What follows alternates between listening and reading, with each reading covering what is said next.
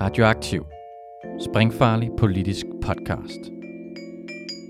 Følg os, like os, del os, læn dig tilbage og nyd en frisk blandet cocktail af skarpe vinkler, dybtegående analyser og farlige debatter.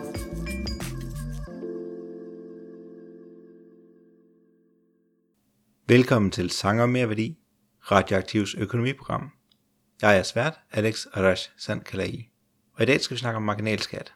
Hvad betyder marginalskatten for, hvor meget vi er villige til at arbejde? Hvordan kan vi måle det empirisk? Og hvad betyder det for statens indtægter at ændre skatteniveauet? Til at besvare de spørgsmål har jeg inviteret Hans Schütte Sigård, Ph.D.-studerende i økonomi ved Aarhus Universitet, ind i studiet til at fortælle om den artikel, han arbejder på lige nu. Han har nemlig studeret sammenhæng mellem skat og udbuddet af arbejdskraft ud fra danske data. Før vi går i gang, har jeg lige en lille bemærkning. Igennem interviewet bruger vi ofte udtrykket arbejdsudbud. Men ifølge en undersøgelse fra Cevea, misforstår cirka 3 ud af 4 danskere betydningen af ordet. De tror, at arbejdsudbud betyder udbud af arbejdspladser. Så bare lige for at undgå misforståelser, vil jeg lige pointere, at arbejdsudbud betyder udbud af arbejdskraft, altså hvor meget folk er villige til at arbejde flere timer. Og nu kan vi gå i gang med selve interviewet.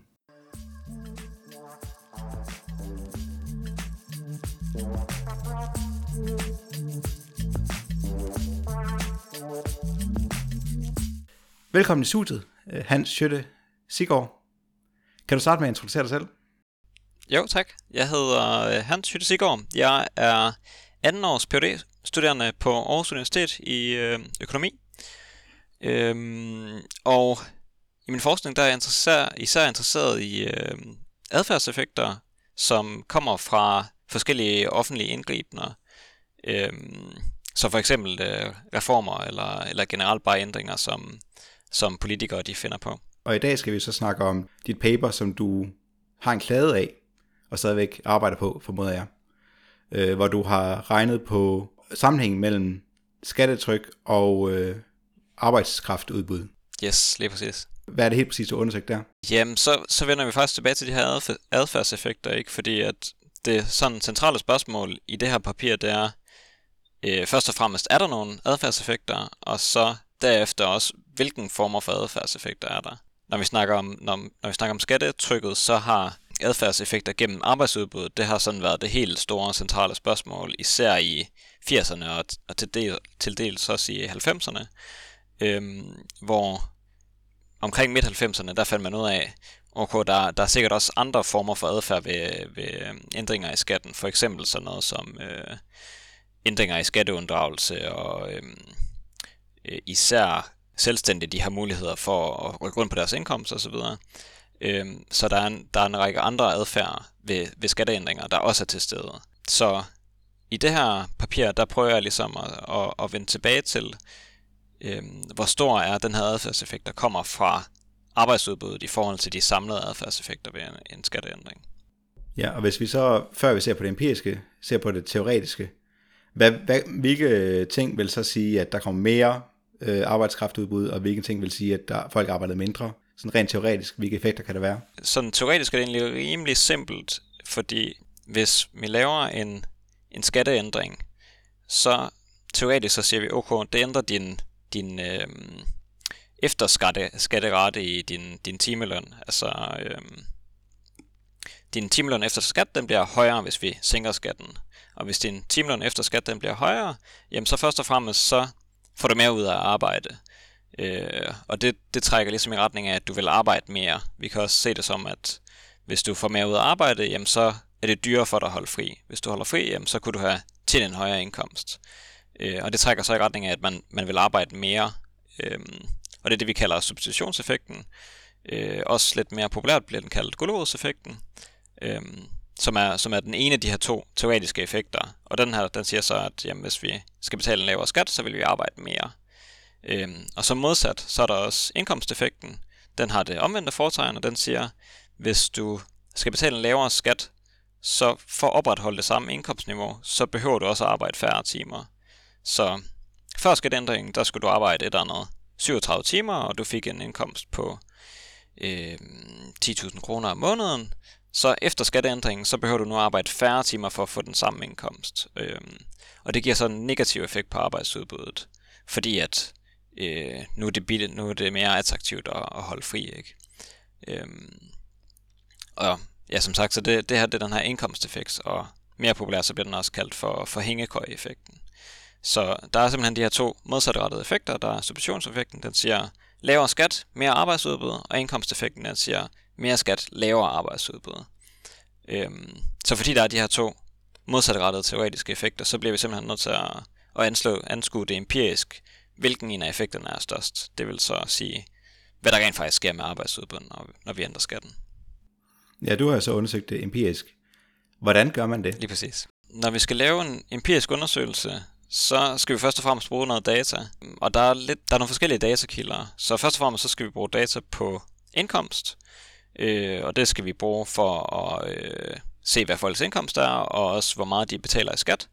Det bliver registreret sådan rimelig automatisk igennem Skattestyrelsen, og det bliver så indleveret til Danmarks Statistik, og så ligger det i nogle register, og det kan man tilgå med, med de rette adgange. Så det er, det er rimelig easy.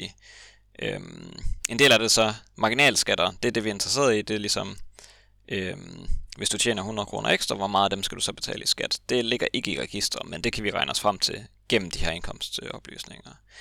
Øh, så det, det er rimelig nemt. Den anden del, det er, øhm, hvis vi skal vide, hvad effekten på arbejdsudbud er, så skal vi selvfølgelig have et mål for arbejdsudbud.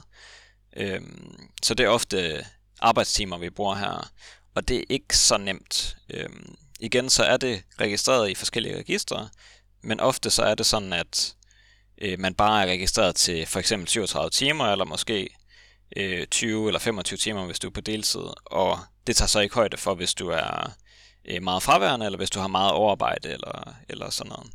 Øh, så det er simpelthen bare det, du, du er ansat til, og så er den rimelig fast. Så det er ikke særlig præcist. Så den anden, den anden grøft, det er, at øh, der er lavet nogle øh, spørgeskemaundersøgelser, øh, for eksempel arbejdskraftundersøgelsen, hvor at, øh, man har kontaktet forskellige folk, og så øh, spurgt dem direkte, hvor mange timer arbejdede du i sidste uge. Og det har så den fordel, at der er det ligesom helt præcist ikke. Jeg ved, okay, sidste uge der arbejder så mange timer, så det rapporterer jeg. Øh, og der vil fravær og overarbejde og alt, øh, alt det relevante, det vil indgå. Til gengæld så er det også børneskema, så, så det dækker ligesom befolkningen meget mindre bredt.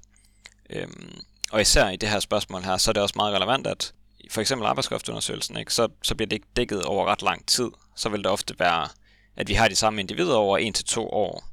Og hvis det tager lang tid for individer at ændre deres øh, arbejdsudbud, som det ser ud til at være tilfældet, jamen så, så har vi brug for længere tidsserier per individ for at kunne, for at kunne øh, måle det her.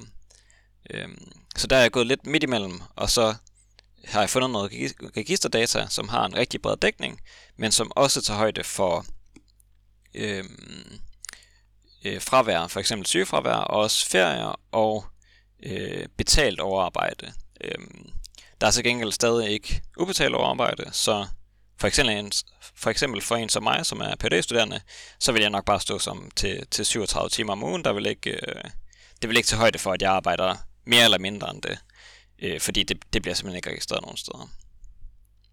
Så der er, en, der er nogle datamæssige udfordringer, men øh, jeg har forsøgt at, at, ligesom at bruge det mest øh, ret, retmæssige, eller hvad hedder det, øh, det mest passende data, der, der er tilgængeligt. Og det ligner også et omfattende arbejde, når jeg har siddet og læst uh, dit uh, draft igennem.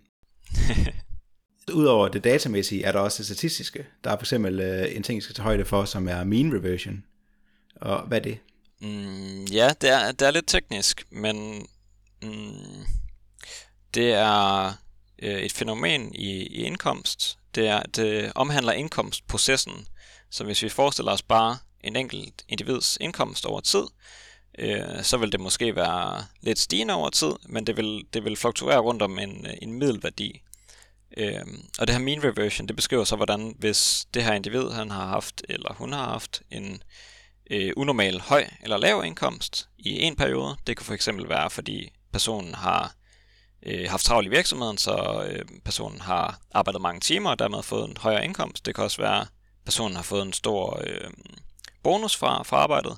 Jamen så vil indkomsten have en tendens til at vende tilbage til middelværdien igen efterfølgende. Øhm, og det er, det er et problem især i litteraturen for, for skattepligtig indkomst, fordi øh, der der kigger man mere på, på indkomsten som øh, den påvirkede variabel, men også i den her arbejdsudbudslitteratur er det relevant, fordi at det for eksempel kan være øh, overarbejde, der påvirker den her mean reversion, men det kan også øh, være et problem, fordi marginalskatten er baseret på indkomst. Øh, så det her fænomen i, af mean reversion i indkomsten, det vil også påvirke marginalskatterne, som er det, vi er interesseret i her. Vil det være en forstyrrelse, der kunne presse begge veje, eller vil det typisk øh, undervurdere eller overestimere effekten? Øh, det kan gå begge veje, men det er så, så det skaber noget støj, og det mm, det gør ligesom, at det kan gå begge veje. Men ofte så vil det være, at fordi at hvis du har en, en højere indkomst end normalt, så vil, den, så vil indkomsten øh, vende tilbage til middelværdien, der vil gå nedad over tid. Så hvis du har øh, skattelettelser, så øger du ligesom indkomsten, og det gør så, at du vil øh, undervurdere effekten, hvis du ikke tager højde for det her mean reversion. Og sådan øh, historisk set, så har der været flere skattelettelser. Så, så generelt set gør det, at, øh, at man vil undervurdere effekten, hvis man ikke tager højde for mean reversion. Så er der en anden ting med, at du ser på marginalskatten, og du vurderer så et estimat for elasticiteten, som vi kommer tilbage til senere, hvad, hvad det er helt præcis. Men der er jo folk af mange forskellige indkomster, der har mange forskellige marginalskatter og sådan noget. Så der er det her, man kalder heterogenitet. Hvordan tager I højde for det? Der er i virkeligheden ikke super meget heterogenitetsanalyse i artiklen, men øhm, det, er, det er helt korrekt, at folk i forskellige indkomstniveauer, de øh, selvfølgelig, måske, måske selvfølgelig reagerer forskelligt på, på skatteændringer. Øh, og det er indirekte taget højde for ved, at jeg, jeg kontrollerer for, for individets indkomst. Øh, så det ses ret tydeligt i, i papiret, at når vi kontrollerer for folks øh, indkomst, det har en stor betydning for estimatet. Øh, og det er højst sandsynligt, fordi at mm, hvis du har en, en lav indkomst, så er, du også, så er det ofte, ofte også fordi du arbejder færre arbejdstimer, ikke? så vil du også have en større mulighed for at justere dit, dit arbejdsudbud, i forhold til hvis det er en, der øh, har en høj indkomst, jamen, så er det nok, fordi han allerede arbejder fuldtid. Og så vil der være en lavere øh, justering i arbejdsudbuddet. Så, så det bliver taget højde for, men der er ikke en øh, sådan en øh, gennemgående heterogenitetsanalyse i papiret. Når I så har lavet det her studie her, så får I kværner en masse tal igennem og får så nogle forskellige estimater. Kan vi så begynde med at snakke om, hvad er så sammenhæng mellem marginalskat og udbuddet af arbejdskraft, eller hvor, meget, hvor lang tid folk arbejder? Jamen, vi estimerer den her elasticitet på 0,08, eller jeg gør, det er jo egentlig i virkeligheden mit eget papir. Øhm, så, så hovedresultatet er en elasticitet på 0,08, og det betyder så, at hvis vi øh, sænker skatten med 1%, jamen så vil arbejdsudbuddet stige med 0,08%. Og sådan en elasticitet, det er jo så, at med at en, når du ganger et tal på, altså ja, når, når, du sænker, når du sænker skatten med et eller andet proportionalitet, så kommer der en anden proportional ændring. Øh, hvorfor er det, at man bruger elasticitet og ikke øh, sænker på en form for lineær sammenhæng i stedet for? Altså det kunne du også. Generelt så er elasticitet bare øh, interessant i økonomi, fordi at det er de her, øh, hvad skal man sige, begrebsneutralt, ikke? At øh, det er lidt mere fluffy at tænke på, hvis du sænker skatten med, med 100 kroner, eller marginalskat med 100 kroner, hvor mange timer ændrer arbejdsudbuddet øh, sig så. Så det er lidt rarere at arbejde i, med, i procenter, fordi du ved, en, en 1% ændring, det giver ligesom den samme ændring i, øh, i den samme procentvise ændring i arbejdsudbuddet. Men det kunne selvfølgelig godt være, at det var, det var en lineær sammenhæng, der var i virkeligheden. Det, øh, det er lidt en antagelse, okay. man gør sig. Så I fandt den her elasticitet i arbejdstid på 0,08, og I øh, prøver så at finde ud af, hvad er årsagen til, eller hvad er de bidragende faktorer til stigning i arbejdstid. Hvilke resultater fandt I så der? Vi kigger hovedsageligt på, på to drivers. Den ene er, øhm, hvilken type af arbejdstimer er det, der ændrer sig, øh, som igen er det her øh, fede data her, der, der ligesom kan øh, at, at det kan lade sig gøre, ikke? at nu har vi data på ikke bare, hvor mange timer du er ansat til, men også, hvad sker der med, med fravær, og hvad sker der med, øh, med øh, øh, kontrakttimerne, og hvad sker der med overarbejdelsestimerne. Øh, og det ser ud som om, at der faktisk kommer en, en effekt på alle tre, ikke? at folk de både bliver, de tager, øh, får forhandlet sig til at få flere øh, bliver ansat til flere timer, men der sker også en reduktion i, i øh, fraværet, Øhm, og det kan, det kan enten være fordi, at man simpelthen melder sig mindre sygt. Øh, det lyder lidt, øh, ja, lidt vildt, at det skulle være tilfældet. Men det kunne også være, at øh, så i det her fremvær, der ligger der også den 6. ferieuge, øh, som, man, som man kan vælge at få udbetalt i stedet for. Så det kunne også være en, en margin, folk de reagerer på. Øh, og så til sidst så er der også en ændring i, i overarbejdet. Den ser ud til at være mindre, men det er også højst sandsynligt, fordi at der er ikke super mange, der, der gør brug af det her øh, betalt overarbejde. Øhm, så det er den ene margin, vi kigger på. Og den anden, det er det her med, med jobskifte. Øhm, hvilket er interessant både mm, i sig selv, men også fordi, at øh, for ligesom at få en forklaring på, hvordan kan folk rent faktisk ændre deres øh, arbejdstid. Det er i hvert fald noget, jeg, jeg møder ofte. Når jeg siger, at jeg har øh, forsket det her, ikke, så siger folk, at øh, jamen, jeg er da bare ansat til 37 timer, hvad, altså, det har jeg da ikke nogen mulighed for at ændre. Øhm, så det ser ud som om, at folk de faktisk har lettere mulighed for at ændre deres arbejdstid, når de skifter øh, arbejdsudbydere.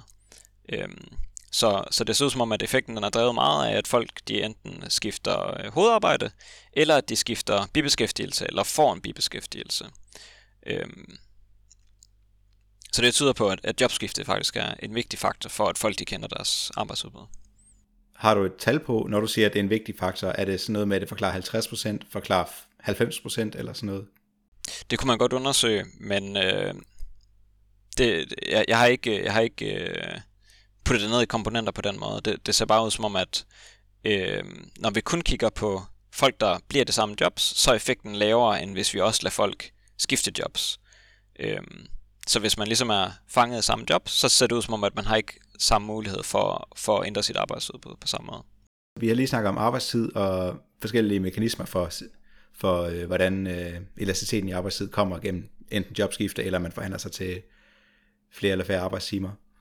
Hvad med øh, så statens finanser? Altså det, det er ikke noget, øh, jeg beregner, men det ser ud til, at der rent faktisk er noget øh, tilbageløb i statens proveny, ikke? Hvis, vi, hvis vi laver en øh, skattesænkning, så vil se det ud som om, at folk de vil arbejde mere, og dermed vil der også øh, vil de få en højere indkomst, som de så betaler skat af, og så kan for staten få nogle øh, flere indtægter. Så øh, hvor stor den her forskel er, det er ikke noget, jeg har, har regnet på, Øh, men det er sådan set også nok i sig selv, eller hvad skal man sige, øh, et resultat i sig selv, at der rent faktisk er en, en effekt på, øh, på statens finanser, altså en positiv effekt af, at folk de arbejder mere. Normalt, når man regner øh, øh, selvfinansieringsgrad af, af en skattereform, ikke, så tager man også højde for, at hvis vi øh, laver en, en skattereform, så får folk også, øh, så, så først er der den her øh, tilbagebetaling til staten i, at folk de arbejder mere, og dermed øh, betaler en, en større del skat, ikke? men også at nu får de flere penge mellem hænderne, som de kan bruge på varer, og øh, når vi køber varer, jamen, så betaler vi moms, så det får staten også nogle indtægter af. Øhm, så der er den her mm, lille effekt, kan vi kalde den, af at folk de ender deres arbejdsudbud. Det giver en større indtægt til staten. Men så er der også øh, den effekt af, at folk de får flere penge mellem hænderne, som bliver brugt på øh, varer, som der er afgifter på til staten. Øh, så det vil også have en, en effekt. Som sagt, det er, det er ikke noget, jeg har regnet på, men jeg tror, de fleste er enige i, at en, en øh, skattereform, den vil, den vil nok ikke være selvfinansierende. Der er nok der er også nogle andre grunde til, hvorfor man vil indføre en skattereform, men det er ikke, øh, altså det er ikke sådan, at den kommer til at betale sig selv. Det, det tror jeg, de Nej. fleste er enige i. Yes. Lad os så snakke om, hvordan vi kan forstå de her tal her i forhold til en hypotetisk skattesænkning. I kommer ind på, øh, hvordan at siden at det handler om at skifte job og sådan noget, så kan der være en konjunkturafhængighed af effekten af sådan en skattesænkning. Yes, så det er lidt spekulation, men i og med, at vi finder, eller jeg finder, at, øhm, at de her jobskifte, det er vigtigt for, for muligheden for at tilpasse sit arbejdsudbud, så giver det også god mening, at øh, konjunkturen øh, eller øh, stadiet af økonomien, det ligesom har en indflydelse på, hvordan folk de kan, kan reagere. Så hvis vi forestiller os, at vi har øh, en, en konjunktur, hvor der er rigtig mange øh, jobs, der bliver opslået, og ikke så mange, der søger dem, jamen så vil folk også have, have øh, god mulighed for at skifte jobs, og så vil de også have god mulighed for at øh, ændre deres arbejdsudbud. Er det resultaterne viser, ikke? Øh, så det kunne godt tyde på, at hvis vi har en, en lavkonjunktur, jamen så er det måske ikke særlig nemt at skifte jobs, fordi der ikke er så, særlig mange øh, opslåede ledige stillinger, Øh, og så har det måske en, en, øh, en forværret evne til ligesom at rette op på økonomien, fordi folk ikke, simpelthen ikke har mulighed for at forændre deres arbejdsudbud. På samme måde diskuterer I også øh, forskellen mellem sådan et land som Danmark, øh, og hvis man tager et sydeuropæisk land med høj regulering af arbejdsmarkedet, det kunne være Frankrig, er jo berygtet for at have et øh, ikke fleksibelt arbejdsmarked og sådan noget. Hvordan vil øh, sådan, mm. hvis man nu antog, at alt andet var det samme mellem Danmark og Frankrig, hvilket det ikke er, hvordan vil sådan en skatteændring komme til, til udtryk på forskellige måder, eller have forskellige øh, effektgrader? Øh, jamen igen er det, det er lidt spekulation, men i og med, at resultaterne ser ud til at vise, at det her med jobskifte det er meget vigtigt, jamen så kan det også være med til at forklare, hvordan der kan opstå forskel mellem et land som, som Danmark og for eksempel et land som Frankrig. Ikke? At i Danmark, der har vi øh, helt vildt gode muligheder for at skifte arbejde, øh, og så tyder det på, at det også giver os helt vildt gode muligheder for at ændre vores arbejdsudbud. Hvorimod øh, igen, givet det her med, at jobskifte det er, det er vigtigt for ændring i arbejdsudbud, så i et land som Frankrig er det måske ikke så nemt at ændre sit arbejdsudbud, fordi at det er sværere at skifte job. Øhm, så det, det kunne tyde på, at en, en arbejdsudbudselektricitet, den ville være lavere i et land som Frankrig. Eller i hvert fald, at det her det ville være en faktor til at øh, bidrage til, at den skulle være lavere. Så det var så det, sådan, hvad skal man sige, det praktiske aspekt, eller det økonomiske aspekt af jeres studier. Men der er også et metodologisk aspekt af jeres studier, eller af studie hvor I har prøvet at se på at ændre længden af den her tidsserie, som du øh, bruger til at lave estimatet. Jeg tror, at jeres standard, eller jeres primære estimat, der har I brugt en forsinkelse på tre år efter skatteændringen eller sådan noget.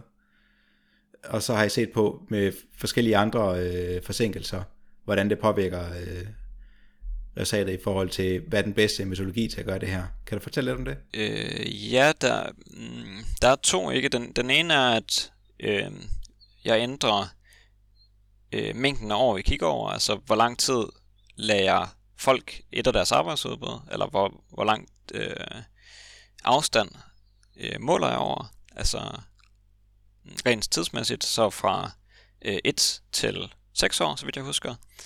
Øh, og den anden det er det her med, øh, at når jeg udregner marginalskatterne, så baserer jeg det på indkomstinformation, og det lægger jeg ligesom, at jeg bruger indkomstinformation i, længere i, i fortiden, øh, på grund af det her mean reversion, at øh, hvis indkomst har en tendens til at vende tilbage til dens middelværdi, jamen hvis vi så bruger indkomstinformation tilpas nok langt i fortiden, øh, så skulle den her mini-version, den skulle gerne ligesom være, være dødt ud. Øh, øh, så den, den, den første, det er, at hvis vi kigger over en længere periode, jamen så ser det ud til, at øh, effekten den bliver større, ikke til et vist punkt i hvert fald. Øh, og det, det giver god nok mening, at hvis vi giver folk længere tid til at tilpasse deres arbejdsudbud, jamen så får vi også mere effekten med. Men hvis vi kigger over for lang tidsperiode, så hvis vi kigger over 6 år, jamen så vil der simpelthen komme for meget støj. Altså der, der sker for mange ting over 6 år, at vi kan ikke øh, sige med præcision, at det her det er på grund af skatteændring længere. Øh, så der er lidt, lidt trade-off. Hvis vi kigger på længere tid, så får vi flere langsigtede effekter med. Til gengæld får vi også mere støj med. Øhm, og så den anden del, jeg ved ikke om det måske var den, du var mest interesseret i, det var det med øh, marginalskatteinstrumenterne, at øh, når jeg baserer dem på indkomst fra mere længere tid i, i, i fortiden, så ser effekten ud til at være større. Øhm, og det er, det er lidt teknisk. Øhm, det er for hende her, Caroline Weber, der har vist, at hvis vi bruger indkomstinformation længere i fortiden, jamen så bliver miniversion-problemet det bliver mindre. Øh, og så viser jeg jeg så, at hvis vi gør det, jamen så bliver vores øh, de her marginalskatteinstrumenter, de bliver også dårligere til at forklare de, de rent faktisk ændringer i marginalskatten. Øh, så det er ikke nødvendigvis, at øh, det, selv, selvom det skulle reducere problemet med, med mean reversion, så bliver det ikke øh, nødvendigvis et mere retvisende øh, resultat på grund af den her lavere forklaringsgrad.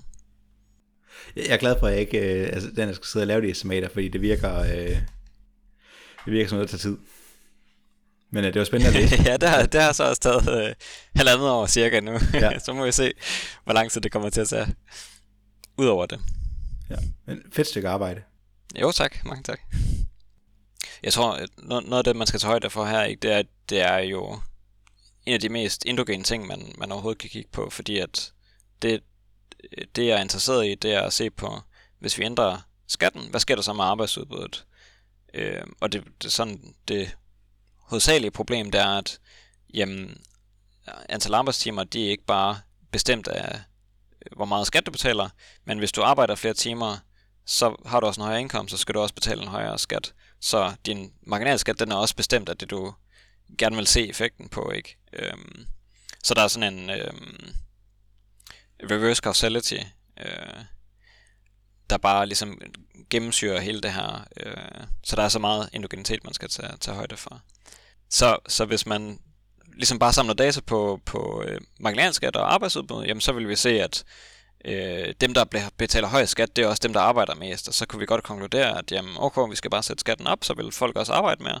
Men det er faktisk den, den omvendte effekt, ikke? at hvis du arbejder mere, så får du en højere indkomst, og så betaler du også en højere skat. Øhm, så der er, der er simpelthen metodiske udfordringer, og øhm, det skal man huske at, at, at tænke over. Tusind tak for, at du vil deltage i programmet. Det var sødt. Det er mig, der takker. Det var fedt, at der var nogen, der gad høre om det.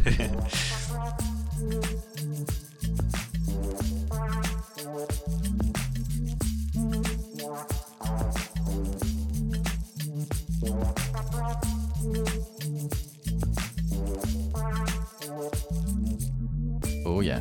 Inden du smutter, husk nu lige at følge Radioaktiv. Vi er på Facebook, Twitter, på SoundCloud eller i din podcast-app. En række af vores podcasts udkommer også som video på YouTube. Du må også gerne dele os med dine venner.